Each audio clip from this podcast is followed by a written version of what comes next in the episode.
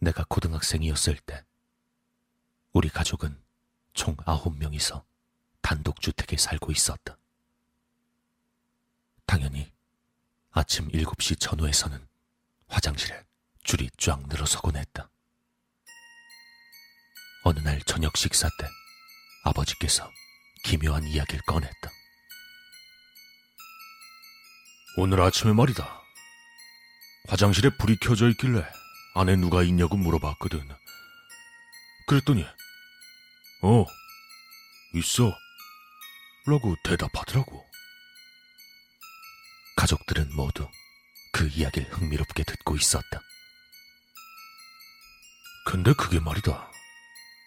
네 목소리인지, 아님, 네 동생 목소리인지 잘 모르겠어서 누구냐고 다시 물어봤는데, 에, 이번엔 대답이 없지 뭐냐. 뭔가 기분이 쎄해서 문을 한번 열어보니까 안엔 아무도 없고 이 등골이 오싹하더라니까. 에, 아빠 그게 뭐예요? 잘못 들은 거겠죠.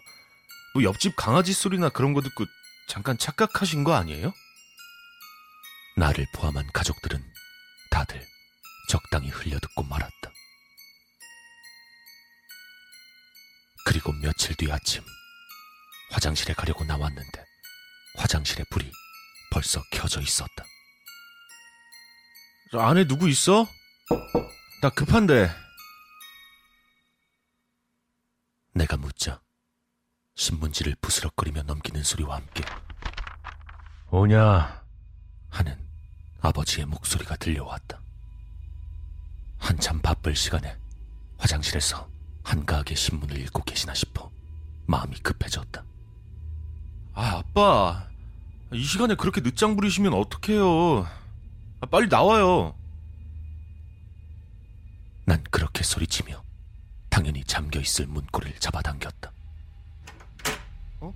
하지만 문은 그대로 열렸고 열린 문 안으로 보이는 화장실엔 아무도 없었다. 뭐야 이게? 기분이 나빴지만 아침이라 바빴기에 용변을 보고 학교로 갔다. 그리고 그날 저녁 식사 때 아침에 있었던 일을 말하자 여동생은 자기도 분명 들었다고 이야기했다. 가족의 목소리를 흉내내는 화장실 안에 무언가. 아침 해가 높이 떠 있더라도 무서운 것은 변함이 없는 모양이었다.